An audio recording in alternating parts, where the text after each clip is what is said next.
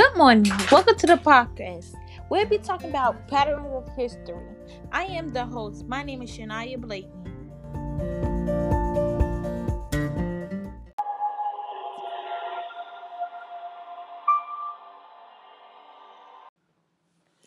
The first episode, I'll be talking about the Catholic Church and finding ways way that's expressed technology in the culture and how they became powerful.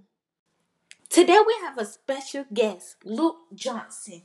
Hey, Luke Johnson, any questions? Hey, my name is Lou Johnson, and the question I have is How did the Catholic Church teach people? And also, what were their powers?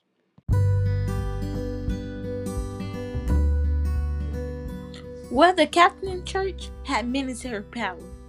They used people for learning the scientists during the scientific revolution. Well, Luke, thanks for coming on my show. Bye.